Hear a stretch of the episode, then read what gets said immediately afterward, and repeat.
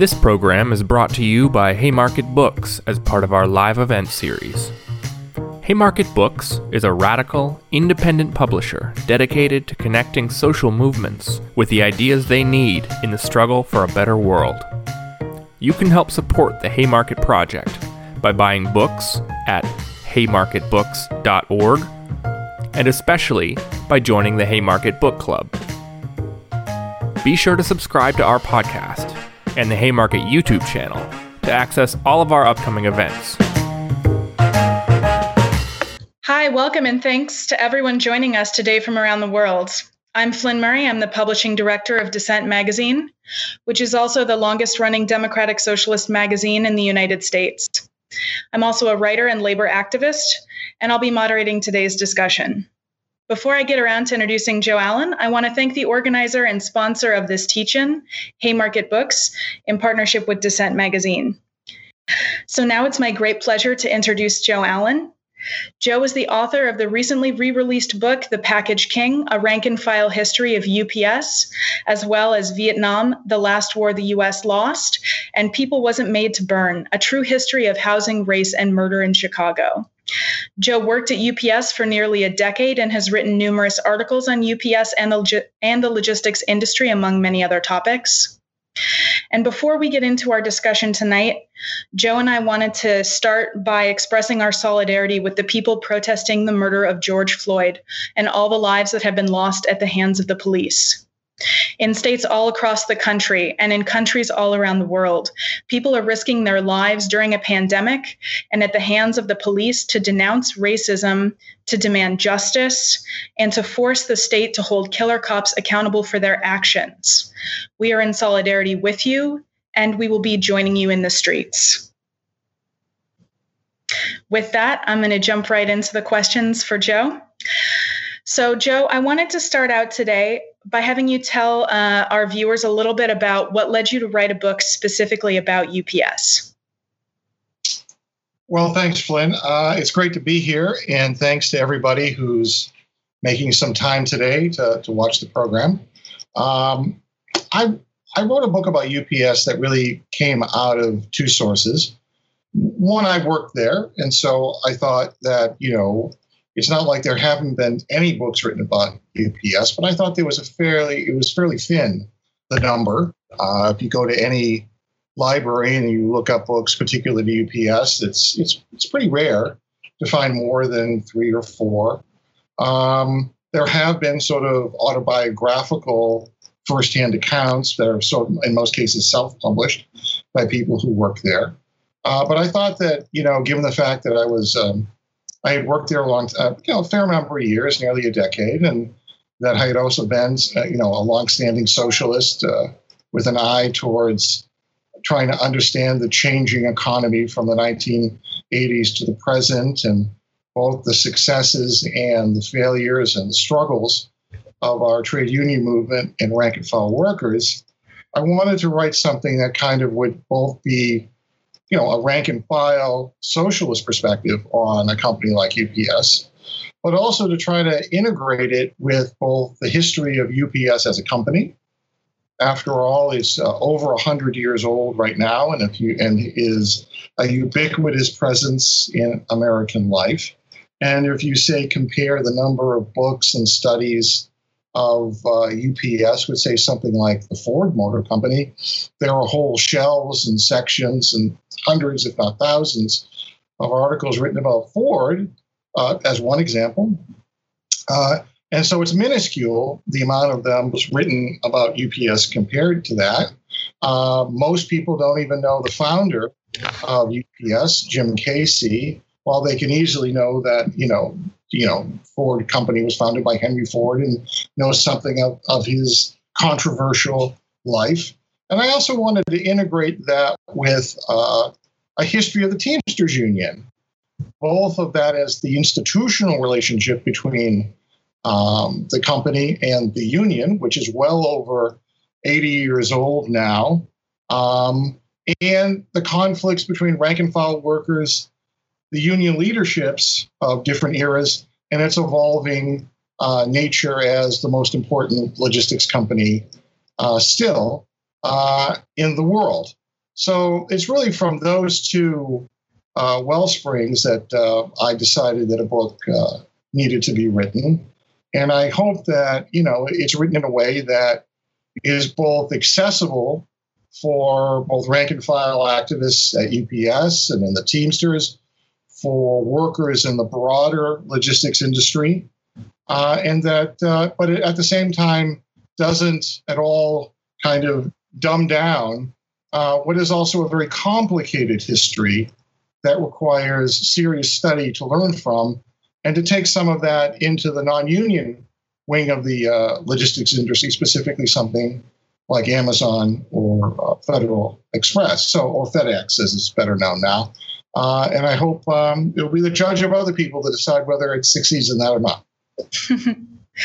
well, thanks for that intro. So, um, the next thing I wanted to talk a bit about is how the rise of UPS in many ways mirrors the broader history of the development of the logistics industry in the 20th century. Um, primarily, the ways the company was able to adapt to market pressures to become the shipping giant that it is today. Um, so, what what is the understanding of this history of UPS and of the rank and file unionism within uh, UPS help your readers grasp about the broader logistics industry? Well, UPS has a has a kind of funny history because if you uh, you know start at its origin, its its beginning point, uh, it's founded in 1907 uh, by Jim Casey and his brothers and a few friends as the American Messenger Service, and it's it's a bicycle delivery company. Now you go you know flash forward 113 years, and now it employs nearly half a million people worldwide uh, over 400,000 in the United States. It's the largest component of uh, members of the Teamsters Union. Uh, it flies to 220 countries every every day, uh, and everybody in the world knows UPS. Uh, uh, so how does you know how do you start out in one place and you you go to another? Well, I think it does tell you a, a lot of things. one is that it begins as this kind of boutique delivery service for, you know, high end, you know, department stores, uh, starting in Seattle, working its way down the West Coast, making a leap to to uh, to New York in the 1930s. Um, after World War II, uh, with the development with suburbanization and the development of malls and widespread, uh, you know, car ownership, you didn't need somebody from a department store to deliver your goods to you. You could just take them home in your own car. Uh, and so UPS had to become much more of a freight company and much more of a business to business operation. Um, and but it, it, it did what it did very well in developing which is what was called parcel post, which is you know sounds kind of like an arcane term now, but what it really means is small packages of lightweight between 10 and 20 pounds at the most. And it really built a national uh, sorting and distribution system and its trucks around delivering small packages. Uh, its major competitor was the post office. Uh, so by 1968, it had kind of snuck up on the other big freight companies and the post office. So the post office was still uh, delivering a billion packages a year but UPS was delivering half a billion packages a year. So most people were, unaware of that, that literally in the course of 25 years, it sort of became the other post office. Um, it was referred to by Forbes magazine as the quiet giant because it didn't do any advertising. Uh, it kept a very low profile. Uh, and, you know, and so it kind of snuck up on its competition. Mm. It goes through another major change in the 1970s and the 1980s after it becomes a nationwide company. Um, and it begins to compete with much more of what would have been called the traditional freight business during the 1970s and the 1980s, and then makes a big uh, effort to compete with FedEx in overnight delivery, which means creating its own uh, vast air network uh, which is based in Louisville, Kentucky, at what it calls Worldport there.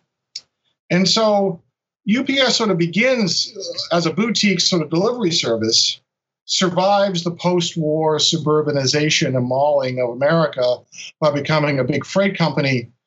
And then it gets into overnight delivery of packages for businesses.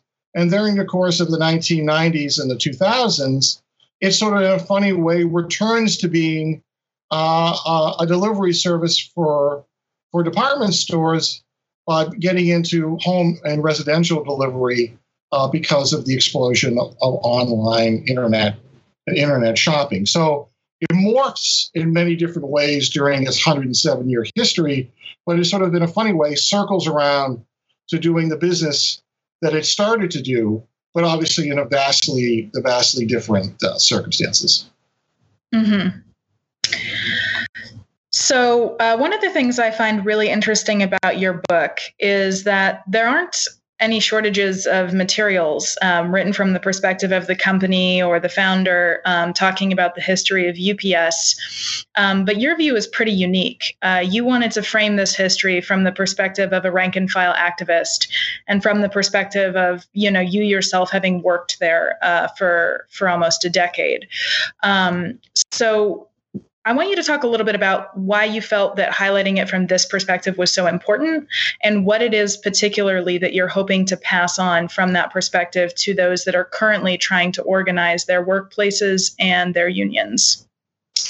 Well, I, I, I, I want to first thank the people who came before me who, uh, you know, wrote similar things, but maybe didn't get the same distribution with their books. So one pamphlet that I read before I worked at UPS was called How to Beat the Big Brown Machine. And it was written by Mary Deaton, and it was distributed by a rank and file, a very short lived rank and file group called Upsurge, which was founded in the mid 1970s and petered out by the early 1980s. But it was a very unique rank and file movement uh, for its time uh, led in most cases by women. It hooked up. It was a hookup between newer radicals coming out of the 60s and 70s and older radicals like Vince Meredith, who was based in Louisville, Kentucky.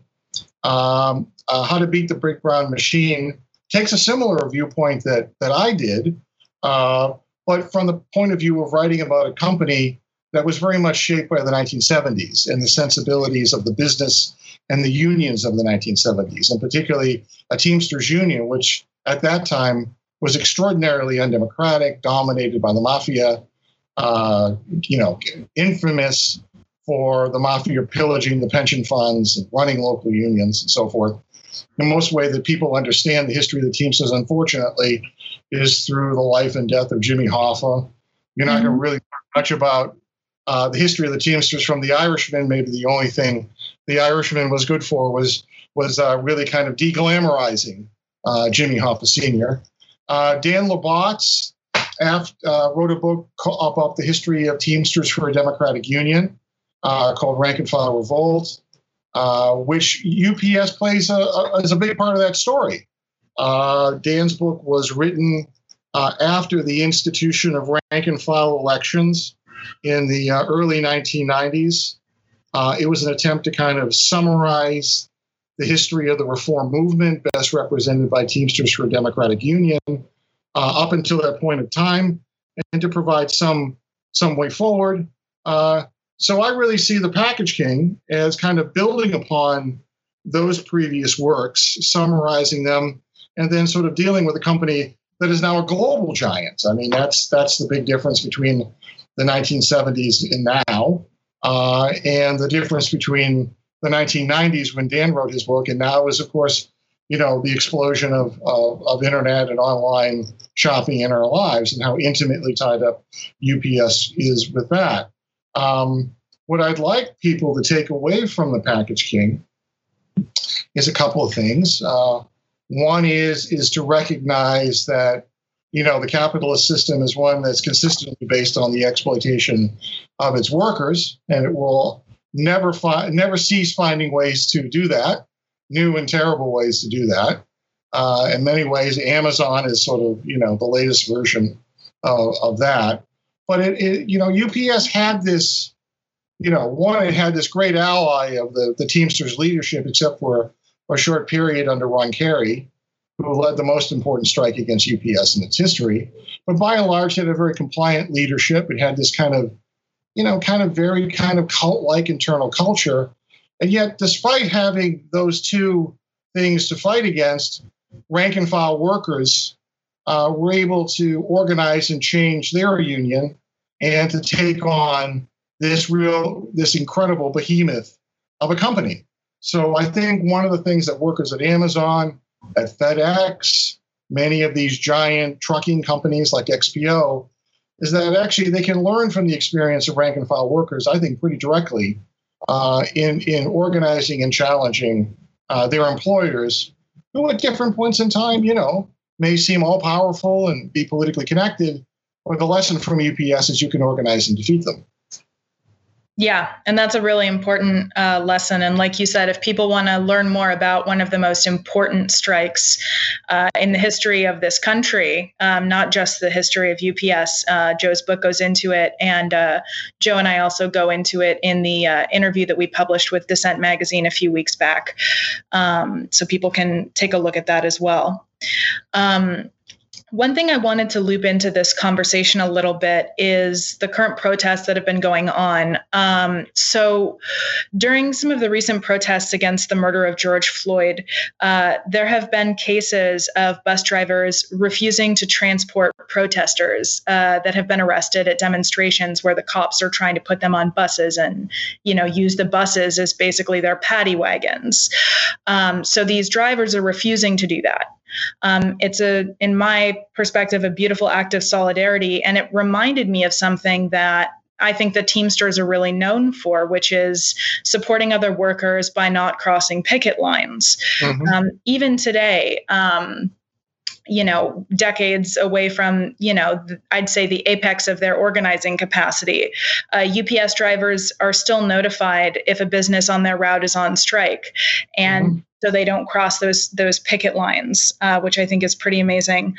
Um, so I was hoping that you could say a little bit about the legacy of solidarity tactics like that, which is called a hot goods strike, and how they were developed, how the Teamsters developed them.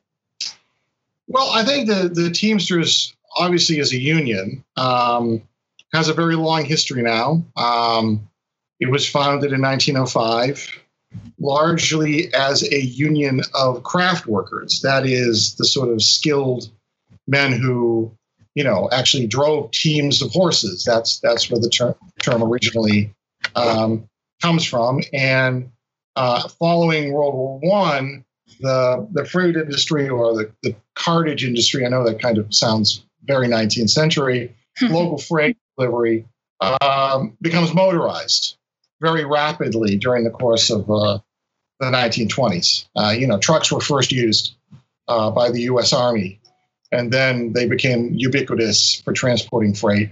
And of course, after World War II, there was a massive explosion of the freight industry uh, that UPS also benefited uh, because of the creation of the interstate highway network under under under Eisenhower, uh, which really kind of transformed many things about American life and uh, American society. Uh, in the context of that, that's where the Teamsters grew. It changed as a union during the course of the 1930s because, like some craft unions, I mean, craft most of the time means having a skilled trade, you know, plumbers, electricians, carpenters. Um, that allowed in quote unskilled workers. Now I don't know any workers who are unskilled, but that's that's the phrases that people use to describe this stuff. So in the in the mid 1930s, the most important strike in the history of the Teamsters at that time is where the revolutionary socialists of, of, of Minneapolis led a citywide trucker strike that really organized the entire industry in that city. And it became something of a model for people who may have been virulently anti communist and opposed to the leaders of the Minneapolis Teamsters, but who mirrored their tactics uh, all across uh, the country. Many of these same tactics, particularly boycotting uh, struck goods, uh, were criminalized with heavy penalties after World War II by the Taft Hartley Act, which was the biggest legal attack on uh, the rights of not only the legal rights of workers, but the tactics of the labor movement um, that built it during the course of, of the 1930s. But the Teamsters were an immensely powerful union, uh, despite being incredibly corrupt, dominated by the mafia, uh, the Teamsters by the early 1970s had 2.2 million members. And most freight companies uh, that they and they dominated the freight industry, and the freight companies that they organized were just really minuscule uh, compared to the size of the union. So the union could literally strike a company, refuse to carry goods, honor picket lines, and the question always became in strikes is whether the Teamsters would honor the picket line or not, and that would have a huge impact on whether strikes were were won or not. Um, which is also important to understand why, in terms of federal law, the transport unions, uh, you know, the Teamsters, for example, at one time, the airlines, uh, the dock workers, have been also subject to some of the most repressive legal legislation to kind of mute or, or cut down on their actual economic power, but also those unions have been subject to a lot of political witch hunts, irrespective of who their political leadership sh- should be, uh, were. So, you know, whether Jimmy Hoffa was corrupt and tied up with the mafia, or Harry Bridges, who represented the West Coast, you know, Dockers Union, who was sympathetic to the Communist Party, they all suffered decades of persecution not because of their not because of first and foremost about who they were, but because of the power of their unions. Um, one of the things, particularly when you, you think about the current events, you know, in, in, in the United States, this kind of national uprising against the uh, racial terrorism of the uh, police departments of this country, is that there's a strong echo with many of the urban rebellions of the 1960s and the 1970s. And no company is uh, an island hermetically sealed from these events and how it impacts their workers.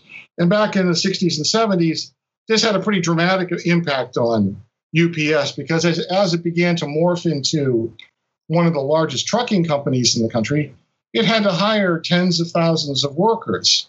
So, you know, it went from being a company that was almost stereotypically a workforce and a management structure of being white, middle aged Irish American men uh, to being one which had an incredibly diverse workforce because of its expanding business during the 1970s. So, you know, you see the fruits of that being uh, uh, drivers today in many of the big urban areas are heavily black and Latino. Uh, women drivers, particularly the Teamsters, first became union members at UPS. Vietnam veterans who came back radicalized by the war brought that type of politics or spirit or sensibilities into uh, into both UPS and the labor movement at that time. And I think that the Black Lives Matter uh, movement uh, of the earlier part of the decade and the rebellions now will have a similar impact, particularly on Black workers in this sprawling logistics industry, which is both union uh, and non union. And I, I hope it leads to further struggles in, in the non union area. Well, I'm glad you touched on that because my next question was going to be somewhat more about the pandemic, but I think it can absolutely include uh, the demonstrations that we're seeing today. Um, and basically, it's that, you know, UPS, we've seen workers at UPS fight for decades over, like you just mentioned in the 70s, like speed ups, managerial harassment, pensions. It's one of the only private uh, unionized companies to still have a pension system, work safety, and other issues. Um, and my question was was actually about uh, how the pandemic or these external factors, such as the demonstrations, help to shape new organizing efforts at UPS. I think it's it's only been a few days um, of protest, but the pandemic's been going on for a few uh, months now. So maybe you could say a little bit about um, how you see that shaping potential organizing efforts at UPS, potentially around. Uh, hazard pay or personal protective equipment, um, and how that fits with what we're seeing at some of the other logistics companies such as Amazon. Well, I think we should start by saying that uh, the pandemic has been both a PR boon and uh, a financial windfall for all of the logistics giants, uh, as many people have been largely confined to their homes or their neighborhoods. You know, the logistics companies have been delivering food and vital and vital medicines uh, to them. And for people who, you know, and I think this is a trend that, you know, ser- you know, has been going on for a long time, and the pandemic has, has carried it forward. Um, it's also, I think, important to say um, that it's also th- what the pandemic has done, and this is, you know, began a while ago too, is to kind of lift back the veil of what the actual working conditions are like at all of these um, the major logistical giants. UPS, Amazon has gotten a lot of uh, uh, uh, uh, exposure on these issues, particularly because of the activism of its workers, and it's not a pretty picture. Um, UPS always had this very kind of faux military culture, even you know very pro company uh, chroniclers of the UPS, uh, such as uh, Greg Niemann, a former UPS manager who wrote a book about UPS, you know, would would glow, you know glowingly talk about how UPS build, you know, builds workers better than machines. Now, that's a very strange comment because machines and human beings are not the same thing, but it goes back to this kind of, you know, production and exploitation, whatever the cost may be. So UPS has always been a very dangerous place uh, to work in.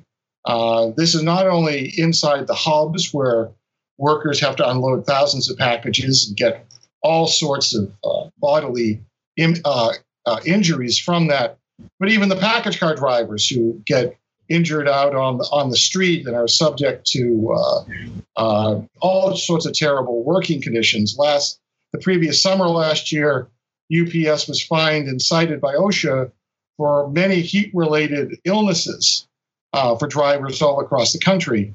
And this summer, we're looking at you know another hot summer combined with a pandemic. So there's there's a whole you know potential for an even greater disaster around them for UPS drivers. Right. And for folks that don't know, UPS cars don't have AC still. So right, they don't have air, they don't have air conditioning.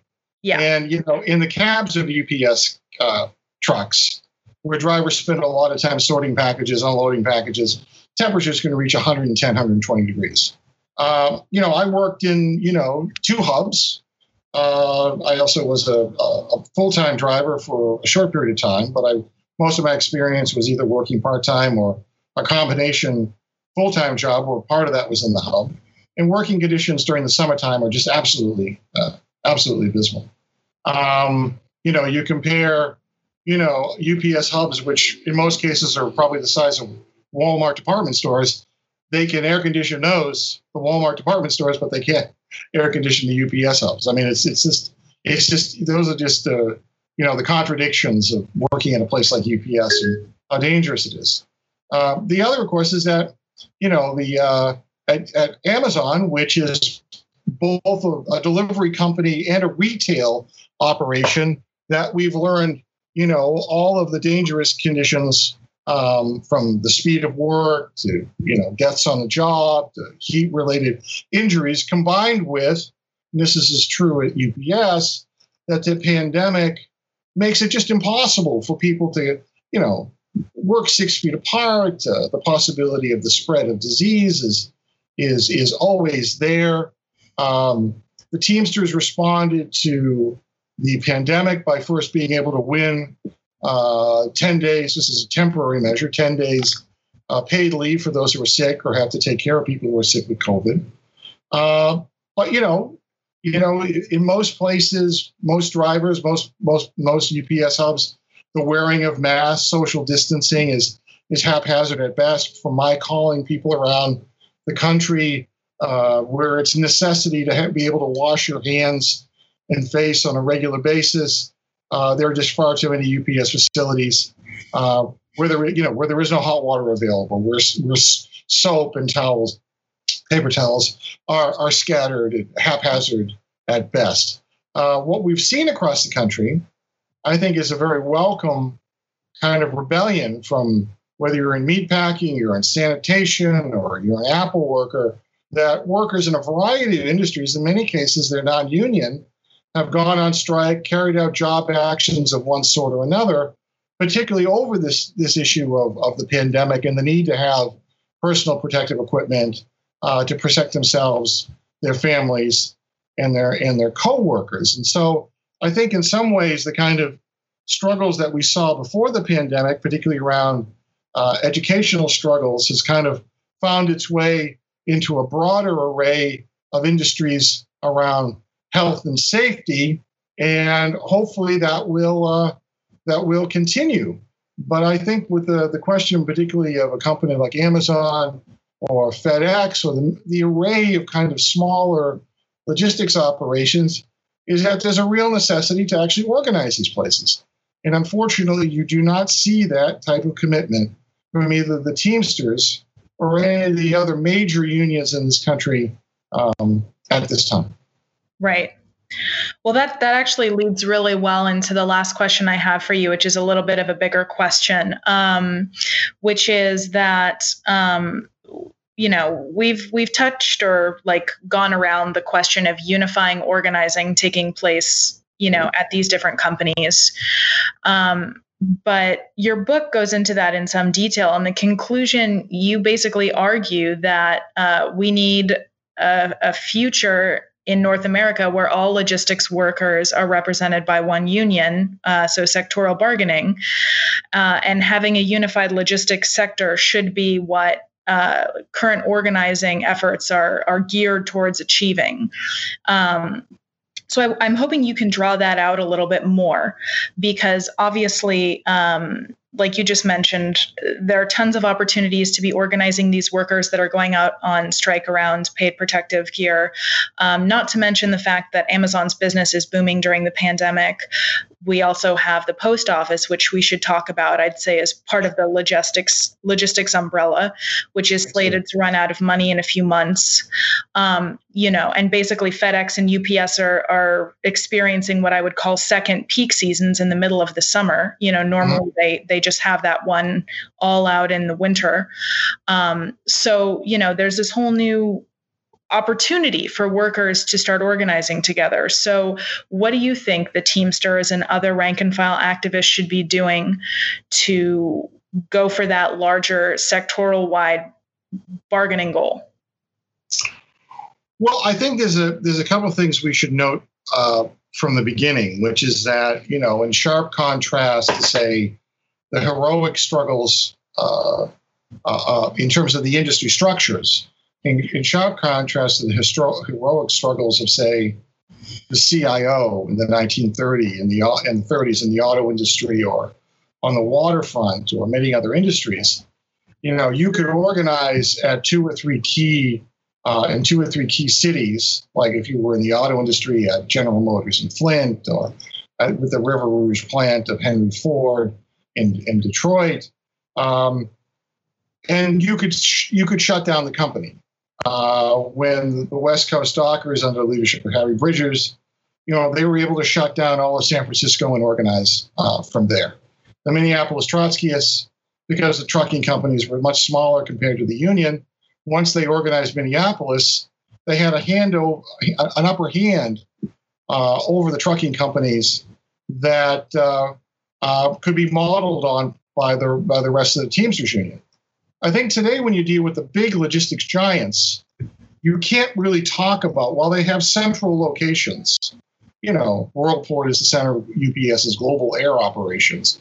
Uh, the Chicago area consolidated hub south of here in Chicago, uh, of Chicago, southwest of Chicago, where I am, uh, is the largest ground package facility uh, in the world. And those are undoubtedly important places to be at. But I think in order to organize them, it has to be done on a national level. There isn't going to be some slow process by one or two uh, workplaces that you slowly accumulate over time. In some sense, what the Teamsters did from the 30s through the 1970s, when the company grew, the union grew, one county, one state, one region at a time. I don't think that's possible now. I think that Amazon, um, especially FedEx, and other non union giants have the upper hand, and it only can be confronted on a national basis.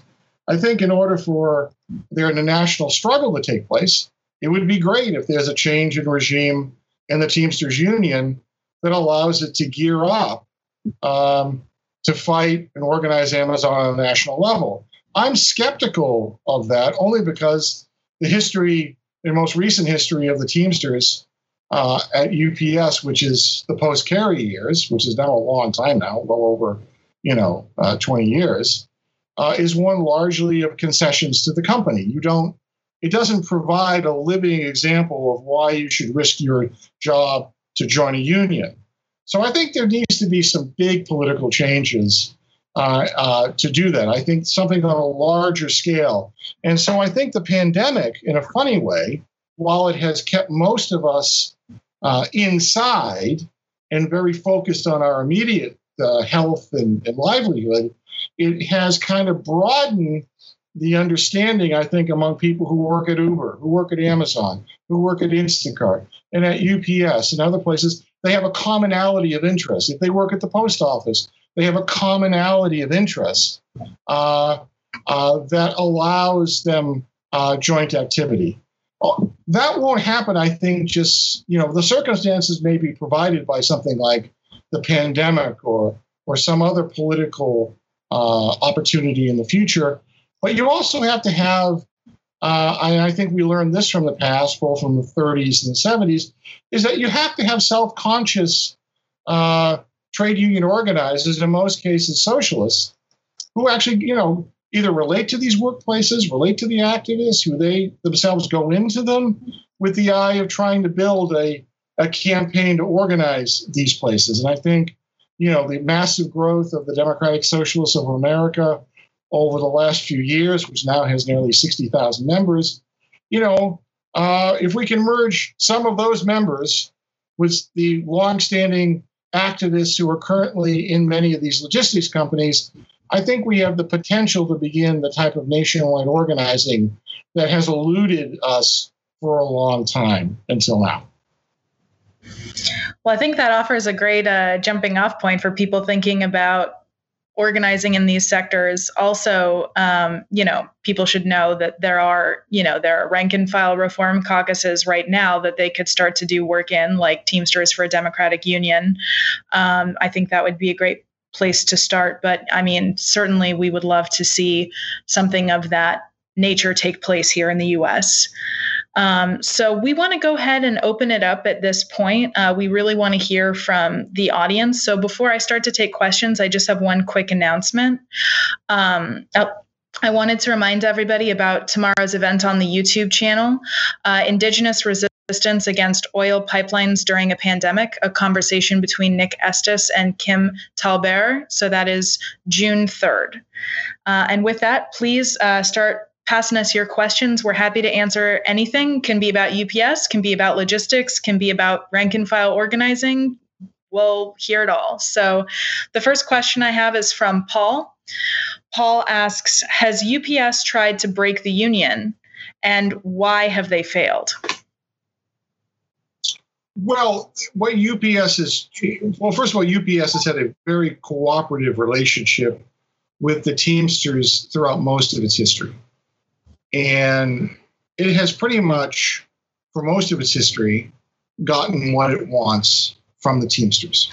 Uh, the most important, the two most important things from the 1960s and 70s onward was it got the acquiescence of the union to create, to really break up and eliminate uh, full time uh, inside uh, uh, sorting jobs and unloading jobs uh, inside the, the massive UPS hubs into, into part time jobs.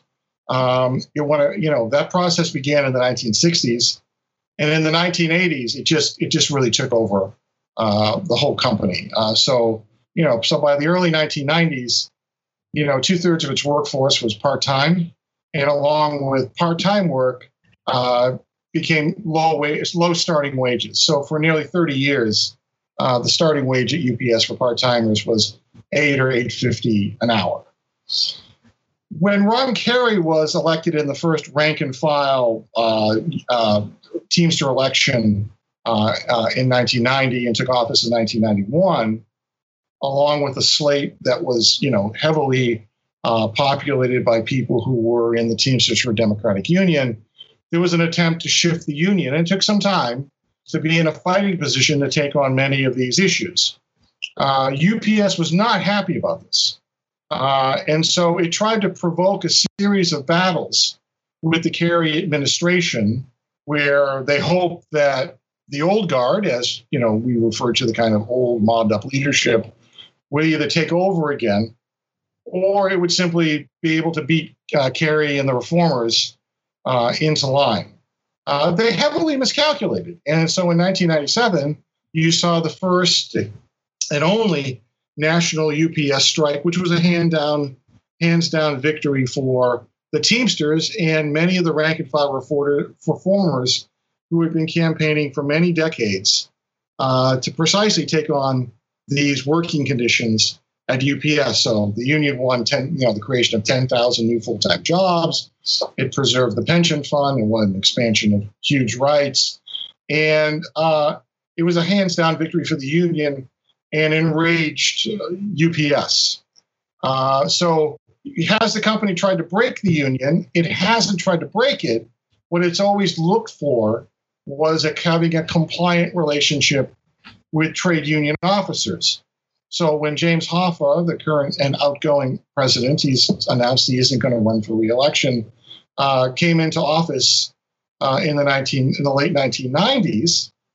Uh, uh, one of the uh, major transport newspapers, Transport Topics, ran an editorial about UPS and Hoffa that was called "In Love with Hoffa." So they got back the compliant leadership uh, that they that they so desired and during the last contract negotiations, once again, the Hoffa administration agreed to creating another, uh, uh, you know, tier of underpaid uh, workers that undermine the working conditions of, uh, of full-time employees. So, um, as long as UPS has had a compliant leadership, it, it keeps that going. When under the Carey years, um, it tried to it tried to defeat him on the picket line and failed, and then used their political influence to get him purged from the union. That's another story. okay, great. So our next question is from Michael. Uh, Michael asks. What are the forces you feel are at play in preventing the leadership of the Teamsters and other unions from more successful activist organizing in the logistic industries? Well, I mean, I think they're complacent. I mean, I, I mean, the the, the problem with uh, you know the the what they call themselves internationals, right? The, um, the most of the American unions. Uh, that means they have some members in Canada, uh, and and Puerto Rico, and some of the other American possessions or territories, more rightly called colonies. Uh, but most of the national union leaderships themselves are far removed and have been for decades from the lives of the workers that they represent. I mean, the American, uh, you know, trade union movement. Pick a just pick a major union. Um, they're extraordinarily well paid. They're not paid like CEOs, but they, they make a hell of a lot more money than their own workers make. They live a lifestyle very, you know, they don't punch the clock. They don't deliver packages. Uh, most of them spend most of their time in Washington, hobnobbing with politicians. Uh, these are not people who face the reality of the workplace, nor the necessity of, of organizing to make them better and, and expand the unions. The Teamsters is a, is a particularly extreme example of, I think, a bloated bureaucracy. Uh, you know, there are well over, uh, you know, 200 or so local officers that make more than $200,000 a year. Um, and I think that that kind of uh, gap between the membership and the leadership is one thing. I think the second is that uh, what's called business unionism in this com- country, which really is about putting the interests of corporations first and the profitability in the extreme of corporations first, has meant that the institutional structure of collective bargaining uh, allows a lot of things like giving up over the giving up the question of workers' control over the pace of their work. So even if you have a union, like at UPS or many of the big manufacturing facilities, like you know the auto industry, say, Uh, the working conditions, and the pace of work are quite terrible and quite dangerous because decades ago, union officers gave that gave that away. And the third factor, I think, was that up until very recently, um, you know, the anti-communism that came to dominate the American labor movement after the Second World War meant that those who had built the labor movement from the bottom up in the 1930s, especially, were physically removed and hounded out of almost all the unions, or at least to the fringes of the unions, um, which meant that there hasn't been the type of political vision that socialists or radicals of very various stripes can can bring to a labor movement that gives its uh, gives it its vitality, gives it its spark. Um, on the other hand, you have the opposite, which is that you have, in most cases, a very dead political life inside of most unions, uh, led by very dreary, small-minded, mostly men, unfortunately, uh, union leadership across the country. Right. And I would just add that I feel like the cases in which you're starting to see social justice unionism crop up, uh, right, which CTU really helped to kickstart in 2012 and has since spread and was a big part of the uh, the teachers' strikes of 2016 and, and specifically in LA. Um, you know, you are starting to see a more active political life inside the unions, but it absolutely requires, like I think Joe's gone into, um, a kind of flipping of the power structure and a return to a rank and file model where you know the, the leadership is really more beholden to the interests and the priorities of that membership. So I, mean, next- I would also i would also keep in mind that people should remember that the american labor the trade unions are, are highly undemocratic. I mean the teamsters is unique for being a union of its size. It has 1.4 million members where the members actually vote on the top offices of the union. Uh, most of the large unions don't do that at all. So, unfortunately, you have a kind of reinforcing bureaucracy that has reached its kind of most, you know, catastrophic proportions, say in something like the United Auto Workers, which used to be considered, I think some of this was, you know, overblown PR, but, you know, it was you know, the, the vanguard of the American labor movement. And now it is seen as engaging in the type of tawdry corruption that we used to um, uh, identify with mobbed up unions like the Teamsters and the laborers. So, one part of what we have to fight for is real rank and file democracy. Uh, if we're going to salvage these unions, and if we can't salvage them, then we have to start talking about, you know, building new ones. The next question I've got is from Danny. His question, he says, Great discussion. Here's my question UPS workers need a stronger union leadership, but focusing only on union elections can take away building power on the job. How do you get that balance right? Mm-hmm. Well, that, that's that's an eternal question uh, because the common sense, and there's a lot of truth to this. I mean, it's not irrational is that people who you know start to work at a company, whether it's UPS or you know in the auto industry that's unionized or any union workplace, is that you know your first reaction is is you know why is it the union doesn't seem to do anything? So on one hand, the inclination is well we just need to change the union hall, and um, that's where that's where we begin. Now, you know what, what we've learned from like the, the teacher struggles, and you know this is partly applicable to other places, is that some of the most vibrant struggles have been from local unions. So, in a place like Chicago or Los Angeles, in particular, um, you take over a union, which you know be fairly large, thirty thousand members or so, and it's part of the process of changing the union. But as all of the activists involved would tell you, you know, you took over the union after you know you spent a decade or more building up rank and file activism, uh, training uh, people to be rank and file activists with a wider uh, political vision, which makes itself felt in the workplaces uh, before it has the strength to then to, to take over uh, the local institutions of the union and to then try to then use those to to uh, take on the employer, whether it be school systems or a major private sector company. Um, you know, and I think that that process uh, can take quite quite a long time.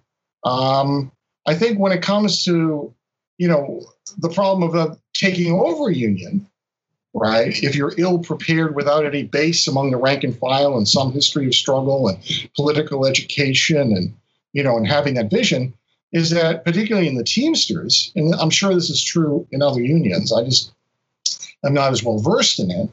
Is that there's lots of stories of people who run and win and collapse uh, because they don't have the politics, the training, or the political base of active supporters to be able to withstand, uh, particularly the employer's offensive against them, which inevitably comes when the reformers take over, or the political attacks that can take place on unions, uh, whether they be public sector workers uh, or you know unions like the Teamsters, which are, is a, an important transportation union.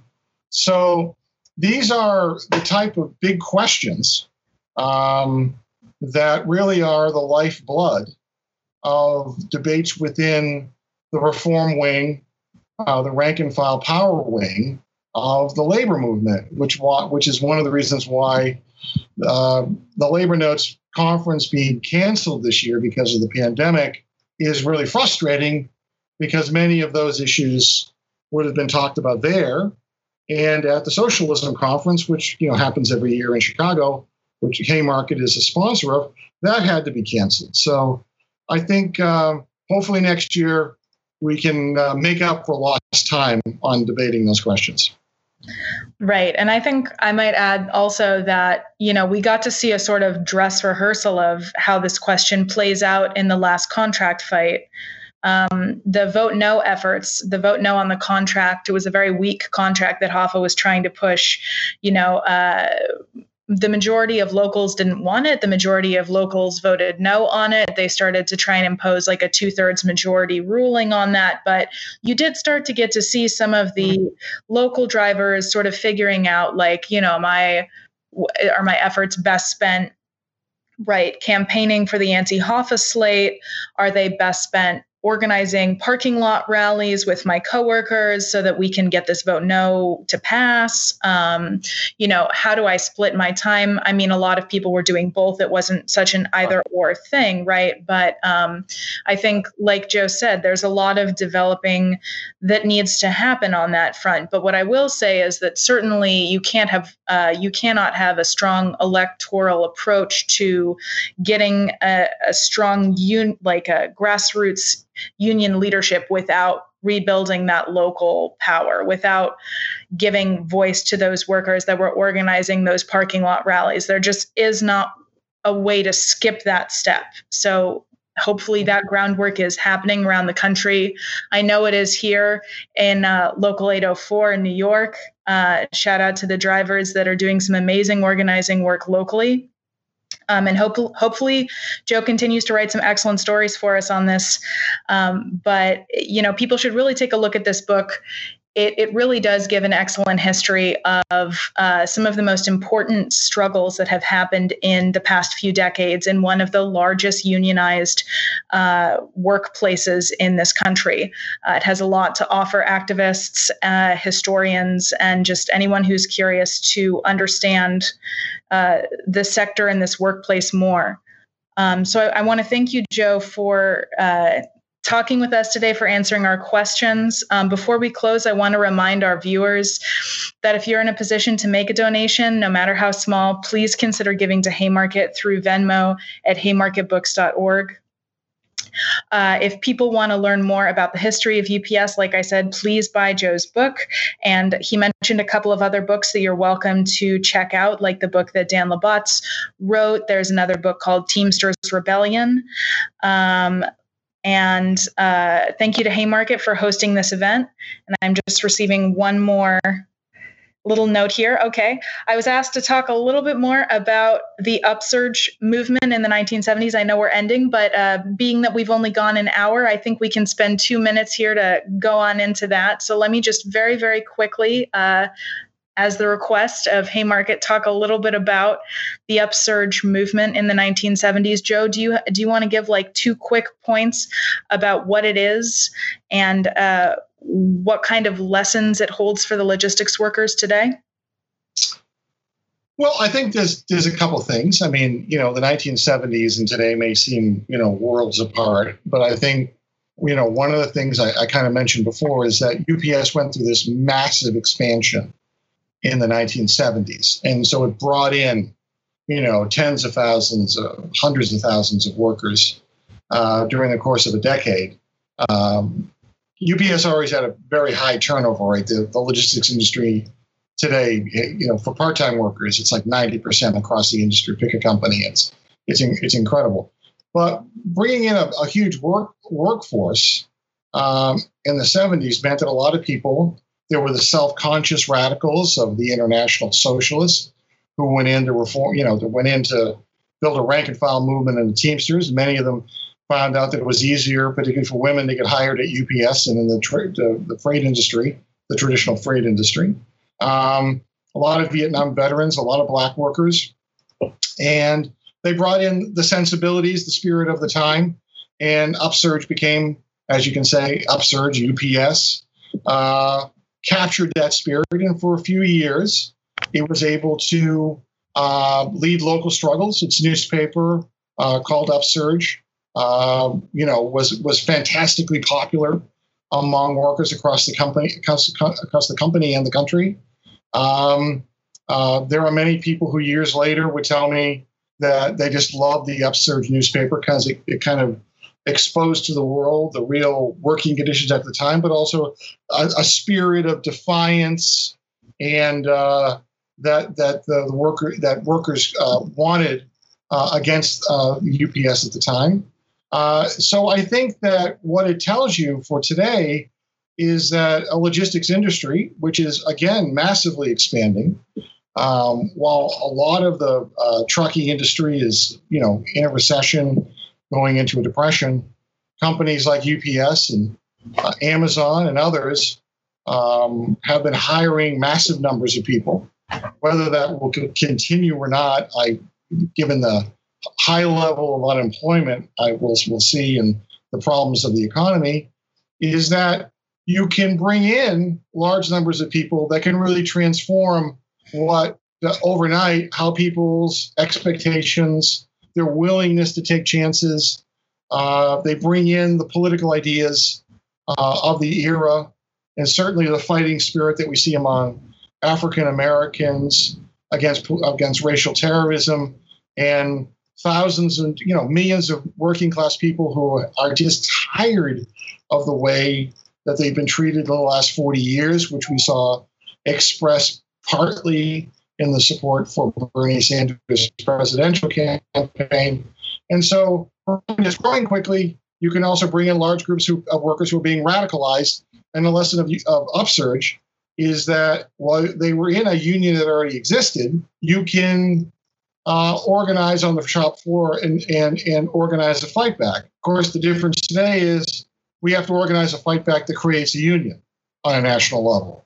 So that's a bigger challenge uh, that takes place uh, for socialists and activists right now. But I think the circumstances have changed that we could have a real discussion of that that even a few years ago might have just seemed fanciful.